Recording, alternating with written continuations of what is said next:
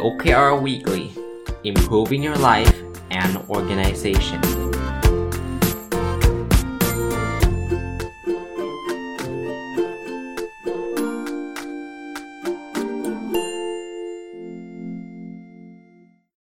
วัสดีครับ ยินดีต้อนรับเข้าสู่ OKR Weekly นะครับ ก็เป็นรายการที่ผมจัดทุกวันพุธที่จะมาพูดเรื่องเกี่ยวข้องกับ OKR ซึ่ง ก็เป็นประเด็นที่หลายคนสนใจนะฮะสำหรับคนที่เพิ่งเข้ามาฟังใหม่เนี่ยอยากจะทราบว่า OKR คืออะไรเนี่ยย้อนกลับไปฟังได้นะครับ ประชาสัมพันธ์อีกนิดหนึ่ง ผมมีการทำซีรีส์ OKR ไว้ใน uh, YouTube นะครับ เข้าไป search ดูได้นะครับ เป็น playlist OKR Weekly นะครับ แล้วก็เข้าไปใน Blockdit เนี่ยจะมีซีรีส์ของพอดแคสต์ชื่อ OKR Weekly ด้วยนะครับสำหรับคนที่อยากจะฟังกันยาวๆเลยนะสัปดาห์นี้เนี่ยผมอยากจะมาตอบคำถามที่ ถูกส่งมาจากหลากหลายแห่งนะครับเป็นคำถามที่สงสัยเกี่ยวข้องกับ OKR นะครับ โดยเฉพาะอย่างยิ่งเวลาไปบรรยายให้กับองค์กรนะ โดยเฉพาะองค์กรที่เขาใช้ OKR มาแล้วเนี่ย ก็มีหลากหลายองค์กรนะครับที่ได้เขียนคำถามมาไว้ล่วงหน้าเลยนะครับ วันก่อนได้มีโอกาสไปบรรยายให้กับ 1 องค์กรนะ ขออนุญาตไม่เอ่ยนามก็แล้วกันนะครับ เพราะเอิญไม่ได้ขออนุญาตท่านมา แต่ว่าผมเห็นลิสต์คำถาม ซึ่งวันนั้นเนี่ยต้องเรียกว่าตอบไม่ทันเลย เพราะว่าเวลามันหมดหมดซะก่อนนะเเลยเก็บ list คำถามที่ค้างอยู่เนี่ยเอามาตอบอีกครั้งหนึ่งนะคือบางข้อจะตอบไปบ้างแล้วนะครับบางข้ออาจจะยังไม่ไม่ได้มีโอกาสตอบ ก็ถือโอกาสว่าเป็นประโยชน์กับท่านอื่นๆด้วยนะครับ ในขณะเดียวกันเนี่ยเดี๋ยวไอ้พอดแคสต์ episode นี้ผมก็จะแชร์ไปที่องค์กรนั้นด้วยนะครับ เพราะว่าวันนั้นก็เวลาหมดซะก่อนก็ไม่อยากให้ค้างคานะครับอะเริ่มต้นเลยคำถามแรกคือ scoring ต่างจาก achieve อย่างไรนะครับ คำว่า scoring เนี่ยคือถ้าถ้าท่านคุ้นเคยกับ OKR เนี่ยนะครับ ถ้าใช้ระบบของ Google เนี่ยเราจะมีสเกล0ถึง1นะศูนย์ก็คือเราไม่ได้ทำอะไรเลย ในขณะที่ 1 เนี่ย คือเราทำได้ตามเป้าหรือเกินเป้าหมายนะครับคราวนี้ไอ้ scoring เนี่ยมันไม่ได้เอามาใช้วิเคราะห์ว่าใครจะได้โบนัส ใครจะทำงานเก่งกว่าใคร มันเป็นรูปแบบที่เราจะเอามา reflect reflect ก็แปลว่าเอามาสะท้อนคิดตอนท้ายนะครับ ว่าไอ้สิ่งที่เราทำเนี่ยมันท้าทายมากพอหรือเปล่า อย่าง Google เนี่ยเขาบอกว่า sweet spot ก็คือสกอร์ที่ที่แสดงว่าการตั้งเป้าเราเนี่ยเหมาะสมเนี่ยมันน่าจะอยู่ประมาณสัก 0.6 ถึง 0.7วงเล็บไว้นิดหนึ่งนะครับ นี่คือ OKR ประเภท aspirational นะ คือ OKR ที่เราต้องการตั้งให้มันยากนะ ถ้ามันยากจริงเนี่ยเราจะเราจะไม่ได้ทำถึงง่ายๆหรอกครับนะเพราะนั้นการทำได้ 60-70%เนี่ยมันสะท้อนให้เห็นว่าเป้าเรายาก ผมพูดถึงตรงนี้นิดนึงนะครับ คือตรงนี้เนี่ยคนชอบไปตีความกันผิดๆนะครับว่าอ๋อถ้าอย่างนั้นทำ OKR เนี่ยไม่ต้องทำให้เต็มร้อยนะเดี๋ยวโดนด่าทำให้แค่ 60%แล้วพอดีกว่า ไม่ใช่นะครับ ถ้าท่านทำได้เต็มร้อยทำเลยครับ แต่แต่ถ้าเกิดมันร้อยตลอดเวลา มันกำลังจะสื่อว่าไอ้เป้าที่ท่านตั้งเนี่ยกับความสามารถที่ท่านมีเนี่ยมันไม่เหมาะกันละ ท่านเก่งกว่านั้นนะพูดง่ายๆนะครับ ท่านไปตั้งเป้าที่มันง่ายเกินไป ตัวท่านเองจะไม่พัฒนา เท่านั้นเองครับ มันเป็นการรีเฟล็กได้ว่าเออเราจะรู้ได้ไงว่าเราเก่งแค่ไหนเป้าตรงไหนเหมาะสมกับเรา ก็ง่ายๆ ถ้าท่านทำเต็มที่แล้วเต็มสเกลแล้วถ้าท่านทำได้ประมาณสัก 60-70 เป้าแบบนี้กำลังพอลุ้นเนาะกำลังจะดึงศักยภาพเราออกมา แต่ถ้าเกิดทำทำ สบายๆก็ได้ร้อยแล้วอย่างเงี้ยก็แปลว่าเป้านั้นนะไม่เหมาะกับฝีมือท่านนะท่านเก่งกว่านั้น คราวนี้กลับมาที่คำถามคำว่า scoring กับ achieve มันจึงเป็นเรื่องเรื่องที่ไม่ได้เกี่ยวข้องกันโดยตรงนะ scoring ก็คือการเอามาเมื่อกี้ที่ผมพูดนะ เอามานั่งคิด เอานเอามาสะท้อนอความสามารถของตัวเอง ส่วน achieve คือถ้าแปลเป็นเป็นภาษาไทยก็คือมันทำได้สำเร็จนะนั้นสำเร็จของท่านอาจจะเป็น 100%ที่ท่านต้องการนั่นแหละนะครับ นั่นคือความสำเร็จนะครับ ไม่ไม่รู้ว่าตอบมุมนี้คนถามเขาจะเข้าใจหรือเปล่านะ ผมไม่แน่ใจคือคำถามเพิ่นไม่ได้เจอแบบ face to face นะครับ แต่เข้าใจว่าเขาคงเขาคงเขาเขาคงอยากจะรู้ว่า เออ อย่างนี้แปลว่า 60%แปลว่า achieve หรือเปล่า จริงๆมันมันไม่ได้เกี่ยวกันเลยนะครับ คือคือจะถามผมว่า achieve แปลว่าสำเร็จหรือเปล่าก็ต้อง 100%นะนะแต่ปกติถ้าร้อยมันยากเนี่ยเราจะไม่ถึงหรอก ข้อที่ 2 ครับ การตั้ง OKR แบบ activity based จะวัดผลอย่างไร ผมก็ขอเท้าความสำหรับคนที่อาจจะยังไม่คุ้นเคยเรื่อง OKR นะครับ คือลักษณะของ Key Result เนี่ยจะมี 2 รูปแบบ Activity Based กับ Value Based นะครับ Activity Based เนี่ยเป็น Key Result ที่เราจะพูดถึงความสำเร็จระหว่างทาง เช่น การทำอะไรที่มันเสร็จตาม Milestone นะเราเราผมยกตัวอย่างเช่น เราอยากที่จะสร้างความพึงพอใจกับลูกค้าเนี่ยแต่ว่าไตรมาสนี้เราอยากจะทำ Database ฐานฐานข้อมูลลูกค้าให้สำเร็จ การทำฐานข้อมูลลูกค้าให้เสร็จเนี่ยนะมันคือ activity based key result นะพอเสร็จแล้วเดี๋ยวไตรมาสหน้าเราอาจจะบอกว่าเออค่าความพึงพอใจคะแนนความพึงพอใจต้องเกิน 95%อันนั้นจะเป็น value base แล้ว value base ก็คือ impact สุดท้ายที่เราต้องการ คราวนี้กลับมาที่คำถาม เขาบอกตั้ง activity base จะวัดยังไง ก็ต้องวัดว่าเสร็จไม่เสร็จครับ ก้าวหน้าไปสักกี่เปอร์เซ็นต์ เช่นเมื่อกี้ผมยกตัวอย่างบอกว่า value base คือการจะทำ database ลูกค้าให้เสร็จ 100%ใช่ไหม เสร็จไหมล่ะครับ ถ้าเสร็จ100%ท่านก็ได้คะแนนเต็มหนึ่งอะ ก็ถือว่าท่านเสร็จ ถ้าไม่ได้ทำอะไรเลยท่านก็ได้ศูนย์ เกือบเสร็จอะ ถ้าเกือบเสร็จท่านต้องมาวิเคราะห์ว่าประมาณสักเท่าไหร่นะครับ70%มันมีหลักฐานอะไร database 70%นะทำไปถึงไหน ก็0.7ก็70ก็70แต่เพียงแต่มันต้องมีอะไรมาให้ดูใช่ไหม70%แล้วมันป่วยการนะครับที่จะมานั่งมานั่งคิดว่า70หรือ75หรือ72.5 คือมันไม่ได้เอาตัวเลขนั้นไปทำอะไรครับ มันแค่การประมาณการว่าเราทำได้ดีไม่ดียังไงนะ มาถึงข้อที่ 3 ครับ หากชื่อของ Key Result มีการเปลี่ยนแปลง กระบวนการทำงานของ Key Result จะเปลี่ยนด้วยหรือไม่ คือชื่อเนี่ยผมต้องต้องต้องตอบแบบนี้ชื่อเปลี่ยน แต่ว่าเนื้อของมันไม่ได้เปลี่ยนกระบวนการมันก็ไม่ไม่จำเป็นต้องเปลี่ยน คือมันไม่ใช่ matter กับจับชื่อครับ พูดง่ายๆว่ามันเกี่ยวข้องกับว่า key result มันเปลี่ยนหรือเปล่านะถ้าชื่อเปลี่ยนแต่ว่า key result มันมันมันไม่ได้เปลี่ยนอะคือคือเขาเรียกว่าอะไรนะ content มันไม่ได้เปลี่ยนอย่างนี้กระบวนการก็อาจจะไม่ได้เปลี่ยนตาม คราวนี้อีกอีกอีกเรื่องหนึ่งฮะคือ บางที key result ชื่อไม่เปลี่ยนอะไรไม่เปลี่ยนเลย แต่ว่าการทำงานบางครั้งเนี่ยเราเราทำมาแล้วสักเดือนหนึ่งแล้วเรารู้ว่าวิธีการแบบนี้ถ้าดันทุลังทำต่ออีก 2 เดือนจนจบไตรมาสก็ไม่ได้ช่วยอะไร อย่างนี้กระบวนการทำงานก็อาจจะต้องเปลี่ยนนะ ถึงแม้ว่าชื่อไม่เปลี่ยน ในทางกลับกัน ถ้า key result มันเปลี่ยนไปหมดเลยนะครับซึ่งถามว่าเปลี่ยนได้ไหมจริง ๆ ได้นะครับ ถ้าเรารู้สึกว่าเออ มันไม่ใช่แล้วอะ key result ข้อนี้มันไม่น่าจะตอบโจทย์เราแล้วเนี่ย แต่ต้องคุยกับหัวหน้าคุยกับทีมให้ดีนะ ถ้าเปลี่ยนไปแล้วแน่นอนอันนี้โดยธรรมชาติกระบวนการก็จะเปลี่ยน ตอบคำถามท่านสั้น ๆ ว่าชื่อไม่ใช่ไม่ใช่ประเด็นนะครับว่าชื่อเปลี่ยนแล้วจะทำให้กระบวนการเปลี่ยนเสมอหรือไม่ต้องเปลี่ยนไม่ใช่ประเด็นประเด็นคือคอนเทนต์มากกว่านะครับว่าคอนเทนต์นั้นนะ่ะมันมีการเปลี่ยนแปลงหรือเปล่านะอันนี้ตอบต่อไปเลยนะ ข้อ 4 ในระหว่างการดำเนินงาน OKR ที่ยังไม่จบไตรมาสสามารถปรับเปลี่ยน Key Result ได้หรือไม่ คำตอบคือได้ครับ ถึงแม้ว่าบางแห่งบางที่ผมเคยเจอนะครับจากประสบการณ์ คือเขาก็จะบอกว่าเขาไม่อยากให้เปลี่ยนเพราะว่าเดี๋ยวจะเปลี่ยนกันไม่ยอมจบนะ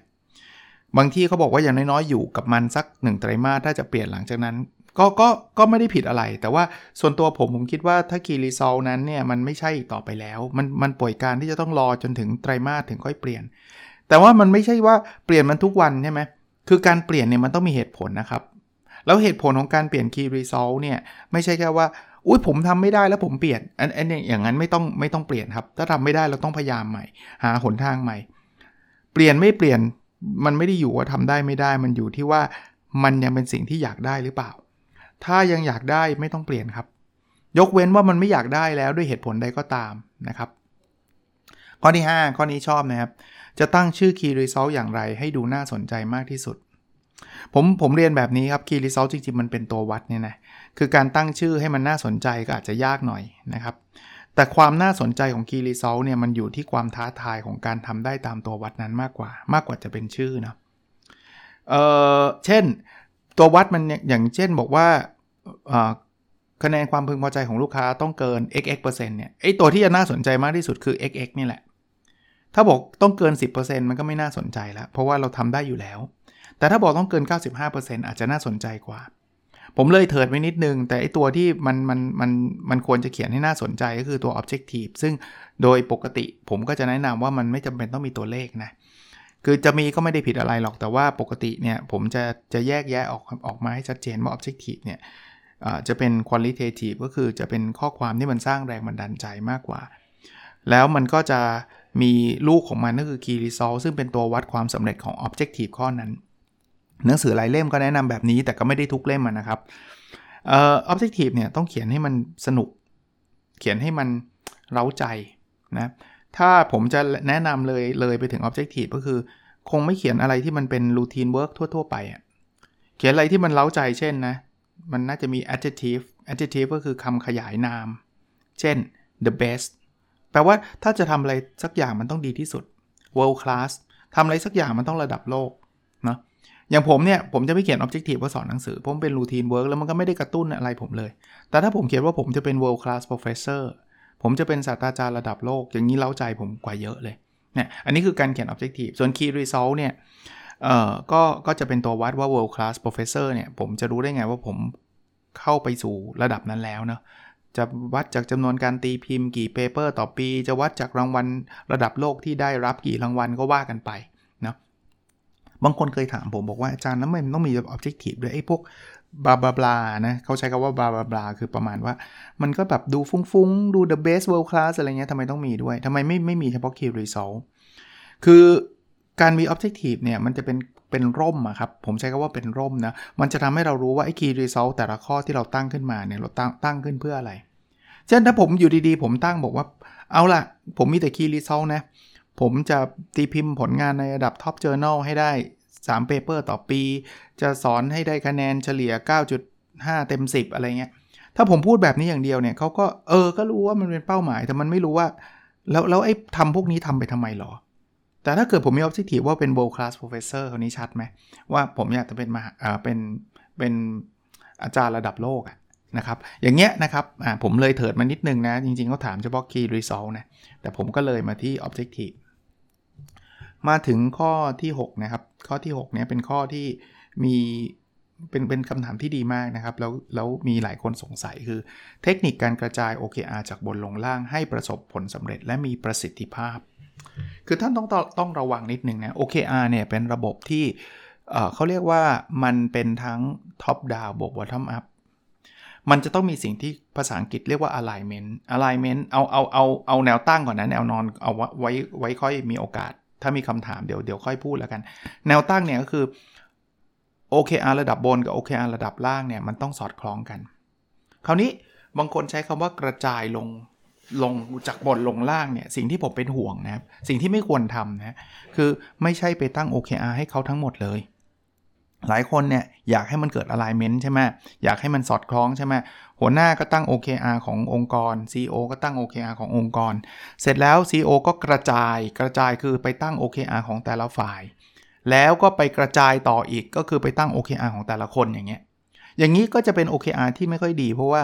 มันถูกบังคับทำมันกึ่งกึ่งจะคล้ายๆเป็น KPI เดิมๆ ที่เราเคยใช้กันอยู่ ซึ่งไม่ได้พูดนะครับว่า KPI ไม่ดีนะเพียงแต่ว่าหน้าตาของ OKR มันก็จะบิดเบี้ยวไป วิธีการที่จะทำให้มันสอดคล้องคืองี้ อองค์กรเนี่ยตั้ง OKR หลักขึ้นมาก่อน เสร็จแล้วองค์กรเปิดโอกาสให้สมมุติว่า C level นะแต่ละท่านเนี่ยตั้ง OKR ของท่านเอง อันนี้คือ bottom up แต่ต้องมาคุยกับ CEO ก่อน ว่าไอ้ OKR ของ C level แต่ละคนเนี่ยมันสอดคล้องกับ OKR ของ CEO หรือไม่ อย่างเงี้ยมันจะทำให้เกิดความเข้าใจซึ่งกันและกัน มันจะทำให้เกิดความสอดคล้องเชื่อมโยง โดยที่ไม่ได้มีการบังคับแบบ 100%นะ อันนี้คือคือวิธีการที่จะทำให้เราประสบผลสำเร็จและมีประสิทธิภาพ ถามต่อเนื่องนิดนึง คือคนถามอาจจะไม่ได้ถามครับประโยคนี้ แต่ว่าผมเข้าใจจากประสบการณ์ที่ไปเจอคือบางคนบอกอาจารย์มันก็คล้ายๆว่าหัวหน้าบังคับแหละ เพราะว่าสุดท้ายเนี่ยผม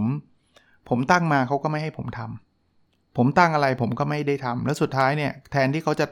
เอาตรงๆเขาก็มีในใจของเขาอยู่แล้วจะให้ผมทำ OKR อะไร แต่กลายเป็นว่า กระบวนการมันเทอะทะไปเลย คือคือแทนที่เขาจะสั่งมาทีเดียวก็จบแล้วไอ้นี่คือให้ผมคิดให้ผมคิดให้ผมคิด คิดมาสิบรอบไม่ถูกใจ สุดท้ายผมก็เลยต้องถามว่าพี่จะเอาไงเขาก็เขียนมาให้ ถ้าท่านเป็นหัวหน้าแบบนั้น อันนั้นอันนั้นไม่ใช่วิธีการที่ถูกต้องนะครับ คือถ้าเกิดท่านไปบังคับแบบนั้นเนี่ย OKR ก็จะไม่เติบโตในองค์กรท่าน มันแปลว่าอย่างนี้ครับ มันเหมือนท่านจะไม่ปล่อยมืออ่าผมให้คุณคิดนะ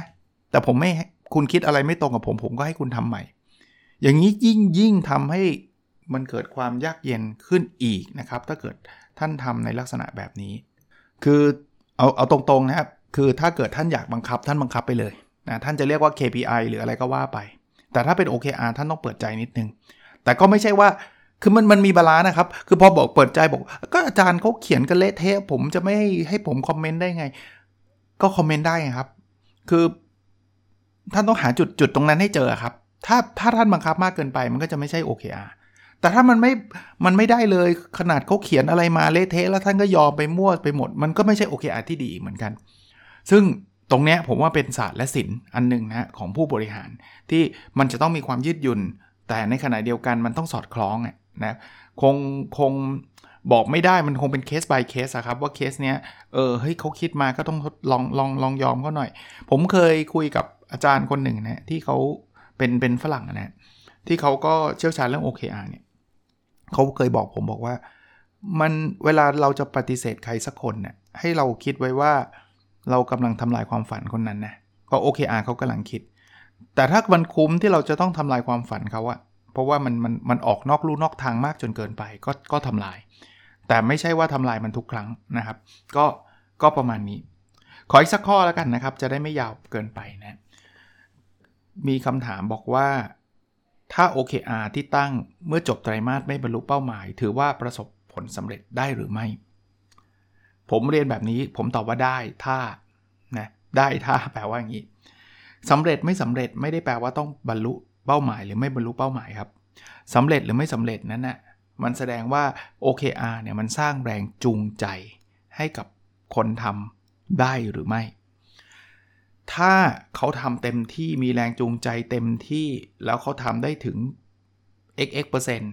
0.7 0.8 ไม่บรรลุเป้าหมาย หรืออีเวนว่า 0.2 0.3 นะ แต่เขาทำด้วยความมัน เขาทำด้วยแรงจูงใจสูงสุด มันอาจจะเกิดเหตุการณ์อะไรก็ไม่รู้แหละ ที่จะทำให้เขาไปไม่ถึงเป้า เจอเจอโควิด เจออะไรก็ไม่รู้เต็มไปหมดเลย แต่เขาเขามันมากกับ OKR ข้อนั้นสำหรับผมนั่นคือนิยามความสำเร็จครับ ในทางกลับกัน OKR ตั้งมาง่ายๆ easy ทำ2วันจบแล้วบรรลุเป้าหมายแล้ว100%อย่างเงี้ย ผมก็ไม่ถือว่าประสบความสำเร็จ เพราะว่าเขาไม่ได้มีแรงผลักดันอะไรเลย ตั้งให้มันถึงไปซะอย่างนั้นน่ะตั้งเล่นๆอะตั้งขำๆตั้งเอาหัวหน้าเขาอยากให้ตั้งก็ตั้งไป อย่างเงี้ยผมไม่ไม่ไม่ไม่ถือว่าประสบความสำเร็จเพราะนั้นความสำเร็จผมไม่ได้วัดว่ามันถึงเป้าหรือเปล่า ความสำเร็จผมคือมันสร้างแรงจูงใจภายในให้กับคนคนทำงานหรือเปล่าถ้าคนทำงานมีแรงจูงใจ ทำถึงยิ่งเจ๋งทำไม่ถึงก็ยังถือว่าสำเร็จอยู่ดีนะครับ แต่มันอาจจะต้องหาหนทางใหม่ หาวิธีการใหม่นู่นนี่นั่นนะครับอะผมขอจบไว้ที่ตรงนี้ก่อนแล้วกันนะครับ จะได้ไม่ยืดยาวเกินไป เพราะว่าพาร์ทที่ 2 ยังมีการอัปเดต Personal OKR นะคราวนี้ใน Personal OKR มันขึ้นไตรมาสใหม่ละนะครับ เมื่อสัปดาห์ที่แล้วก็รีวิวไตรมาสที่ 2 แล้วก็ตั้งเป้าไตรมาส3แล้วเรามาเริ่มต้นกันนะ ไตรมาสที่ 3 ผมเขียน Objective ข้อที่ 1 ไว้ว่าเรียนรู้และพัฒนาตัวเองอย่างต่อเนื่องนะครับ Key Result 1.1 คืออ่านหนังสือสะสมตั้งแต่ต้นปีให้ครบ 90 เล่ม ไตรมาสนี้ผมทำได้ 68 เล่มแล้วนะครับ เริ่มต้นไตรมาสเอ่อวีคที่1เนี่ย68 ก็ขยบมานะครับ ถือว่าเยอะเลยนะในในสัปดาห์สุดท้ายของไตรมาสที่แล้วยังทำได้ 57 นะ เพอเอิญผมเป็นคนอ่านหนังสือพร้อม ๆ กันหลาย ๆ เล่มนะพอมันจบมันเลยจบเป็นซีรีส์เลยครับ จบกันแบบมาโหฬารเพราะนั้นโอ้ผมว่า 90 ไม่น่ามีปัญหาเลยแหละนะ key result 1.2 เขียน paper ในไตรมาสนี้เฉพาะไตรมาสนี้นะ ส่งให้เสร็จส่งนี่คือส่งไปใน journal ต่างประเทศให้ได้2 paper ตอนนี้ยังไม่ได้ทำเลย อันนี้เป็นศูนย์เลย ต้องยอมรับนะ กำลังวาวางแผนว่าจะทำเร็วๆนี้นะครับออบเจกตีฟที่ 2 ครับ แบ่งปันความรู้เพื่อทำให้สังคมดีขึ้นคีรีเซล2.1 เขียนหนังสือในไตรมาสนี้นะให้จบ 1 เล่ม ตอนนี้ทำไปได้ 20%ละนะครับกำลังเรียบเรียงอยู่นะครับ ก็อีกไม่นานน่าจะเสร็จนะ หวังว่านะ คือบางที 20 มันก็ค้างอยู่นานก็เป็นไปได้key result 2.2 มีคนติดตามฟังพอดแคสต์20,000 ดาวน์โหลดต่อวัน ถ้าท่านจำได้นะ นี่เป็นเป้าเดียวเป้า key result อันเดิม จากไตรมาสที่แล้วซึ่งทำได้ 7,926 ดาวน์โหลดต่อวัน แต่ผมเปลี่ยนนิยามนิดนึง เพราะว่าผมเห็นว่ามันไม่แฟร์ถ้าจะนับเฉพาะช่องทางเดียว เพราะว่าตอนนี้ผมก็เปลี่ยนโหมดวิธีการประชาสัมพันธ์ไป ผมเลยขอรวมทุกช่องทาง คือเพิ่ม 2 ช่องทางเข้ามานะครับ ก็คือ YouTube กับ Blockdit นะ ก็เลยทำให้ตัวเลขมันเพิ่มขึ้นจาก 7,900 เป็น 13,096 ดาวน์โหลดต่อวัน แต่ว่าก็ไม่รู้จะ sustain หรือเปล่านะ 20,000 ก็ถือว่ายากแหละนะครับ ในยุคที่คน work from home กัน ผมคิดว่าจำนวนการฟังพอดแคสต์เวลาในการฟังพอดแคสต์น่าจะลดลงนะ ไม่รู้ไม่ไม่รู้ท่านท่านเขียน inbox มาเล่าให้ผมฟังก็ได้นะว่าท่านฟังพอดแคสต์ลดลงหรือเปล่า แต่ผมมาลดลงครับ เพราะว่าผมฟังพอดแคสต์สองสองตอนคือออกกำลังกายแล้วก็ ขับรถ แต่ว่าการขับรถผมน้อยลงเยอะมากนะครับ วันหนึ่งเนี่ยถ้าเป็นวันปกติก่อนโควิดเนี่ยสชั่วโมงครับ เพราะว่าไปสอนหนังสือก็ 2 ชั่วโมงแหละตอนเย็นขับรถกลับบ้านก็ 2 ชั่วโมงเนี่ยนั้น4ชั่วโมงเนี่ยฟังได้เยอะแยะเลย แต่ว่าพอพออยู่บ้านนี่น้อยเลยครับ ต้องเรียกว่าน้อยเอ่อคีรีเซล2.3มีองค์กรใช้ OKR ที่ผมเป็นที่ปรึกษาให้ครบ 10 องค์กร ก็อยู่ที่ 9 องค์กรนะซึ่ง ในไตรมาสนี้ยังคิดว่ายังยังไม่ได้รับองค์กรอะไรเพิ่มครับ เพราะว่ากระบวนการมันก็ก็ก็ไปไปได้ด้วยดีแล้วละ่ะสำหรับแบตชแรก อาจจะมีการพิจารณารับในไตรมาสที่ 4 อีกทีหนึ่งนะครับสำหรับแบตที่ 2 เดี๋ยวค่อยว่ากันนะ Objective ข้อสุดท้ายครับ ข้อที่ 3 มีสุขภาพกายและสุขภาพจิตที่ดีนะครับคีรีซอล3.1 วิ่งสะสมตั้งแต่ต้นปีให้ได้ 900 กิโลเมตร แล้วก็น้ำหนัก 78 กิโลกรัมวิ่งนี่เอ่อไม่ค่อยได้ improve เท่าไหร่เลย ต้องยอมรับว่าเกเร เอ่อตอนปลายไตรมาสที่ 2 วิ่งไปได้ 500.4 กิโลเมตร คือสะสมต้นปีนะ เอ่อสัปดาห์นี้วิ่งไปเพิ่มอีกแค่ประมาณ 10 โลเอง เป็น 510.7 กิโลเมตร แต่ที่ improve คือน้ำหนักครับ น้ำหนักสิ้นไตรมาสที่แล้วเนี่ย 82.2 กิโลกรัม ตอนนี้เหลือ 81.2 แล้วนะครับ ก็ ก็ทำ IF นะ เล่าให้ฟังว่าประมาณนี้ ส่วนคีรีซอล3.2 อยู่กับครอบครัวสะสมครบ 75 วันนะ 75 วันนี่คือตั้งแต่ต้นปีนะครับนะผมทำได้ 57 วันในไตรมาสที่ 2 สะสมตั้งแต่ต้นปีนะครับ แล้วก็ไตรมาสนี้ทำได้อีก 2 วันนะครับ เป็น 59 วันนะก็ประมาณนี้นะครับ ถ้าใครอยากที่จะพัฒนาตัวเอง อยากที่จะออลองทำ OKR ดู ท่านลองฟังผมดูนะครับ ถ้าท่านฟังแล้วรู้สึกว่ามันก็ไม่ได้ยากอะไรนี่ว่า ท่านไม่ต้องไปรอปีใหม่นะครับ ท่านเริ่มทำตั้งแต่วันนี้เลยนะครับ ผมคิดว่า เอาอย่างนี้ถ้าทำแล้วมันไม่เวิร์กก็แค่เลิกอย่างที่ผมเคยพูด เพราะว่ามันไม่ทำให้เราเสียหายอะไร ไม่ต้องจ่ายเงินจ่ายทองอะไรนะครับ โอเคนะครับ วันนี้ก็คงประมาณนี้หวังว่าจะเป็นประโยชน์กับทุกท่านนะครับ แล้วเราพบกันในวิดีโอถัดไปครับ สวัสดีครับ